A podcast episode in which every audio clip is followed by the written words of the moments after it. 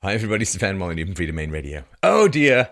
Yes, a number of you have written to me saying, Steph, you've got to check out the trailer for this new series on Netflix called Dear White People.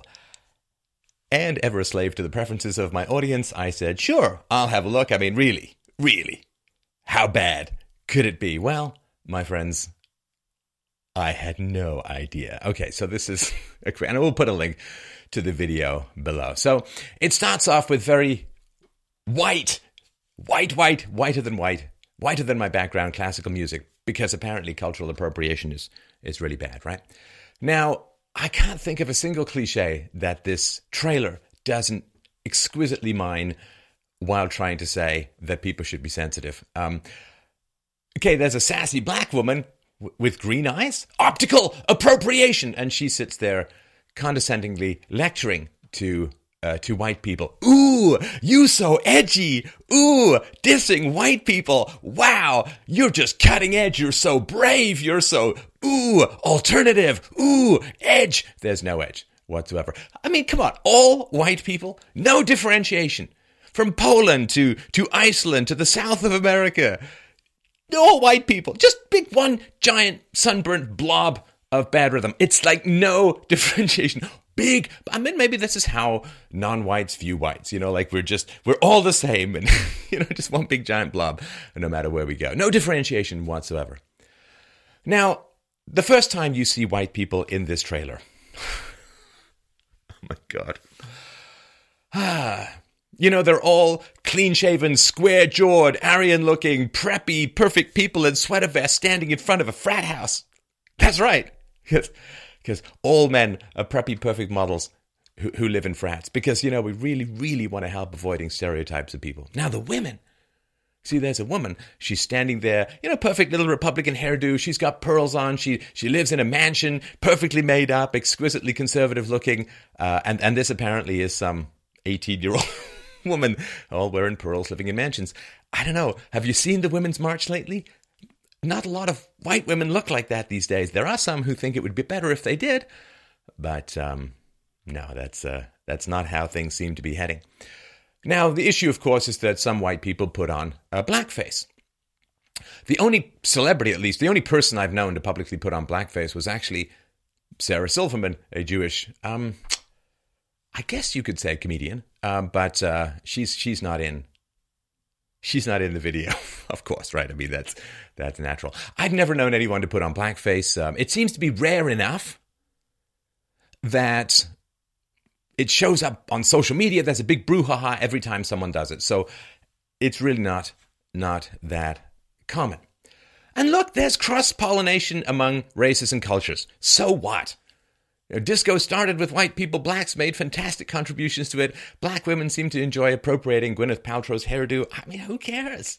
Cross-pollination, cross-fertilization. So the white people are all portrayed as, you know, well-presented, well-groomed, pursuing an education, conservative, and so on. And then we see a group of black people. And what are they doing? Well, they're all in a basement jeering at a video of white people. That's not a very positive image, in my humble opinion. Now, when the black people are looking at a video or a picture of white people in blackface, what do they do? What is their solution? Do they come forward and educate? Do they talk about the history of blackface and how offensive it can be and so on? Do they come forward and make a case? No. This film, or this series, this trailer, shows black men invading a party and attacking white people. And trashing their speakers, like the guy crashes over the speakers and so on. And this, of course, the very white classical music swells to a triumphant crescendo. This is portrayed as a very, very positive thing. But here's the problem, guys. I mean, I can't believe I have to say this stuff. It's the current year, people. See, here's this problem. There's a perception, this is not a white perception, but it's a perception among non-blacks and a lot of blacks, some of whom have been on this very show and made wonderful contributions. There's this perception among non-blacks that there's quite a lot of violence coming out of the black community. And you can look up these statistics. We've sort of shown them before. And I think if you put out a trailer And a show that's going to be eventually, I guess, seen by millions of people, should Netflix make the foolish decision to go ahead with this nonsense. The black community is getting upset about something that's not the initiation of force. It's not a criminal action and so on. Like, what tiny, tiny percentage of white people dress up in blackface? So this video, or this trailer, it shows blacks getting offended about something and then physically attacking white people. I mean, we're talking home invasion, physical assault, destruction of property. Is that what we should take away from this? That if you upset black people, they'll trash your house, invade your property, and attack you physically? I mean, this is racist on every conceivable level. It's not just the one giant stereotype of white frat boys and so on. It's a stereotype of blacks reacting to offense with violence. And what sort of message is this sending out? Like, let's just say you're a Japanese American, right? And you look at this trailer. Who do you want moving in next to you, right? Who do you want moving in next door? You know, preppy, pretty, well-groomed white people or jeering, physically violent black people. Do you understand? You're putting out entirely the wrong message about things. You're not helping at all. And of course it's cliched and it's offensive to blacks and whites and everyone else I can conceivably imagine, including people with tentacles for tits. And it's boring. As Paul Joseph Watson said, conservatism is the new counterculture. This is not edgy anymore. This is not, ooh, you're so daring, making fun of white people, criticizing white males. Come on. White males in charge? Ah, no.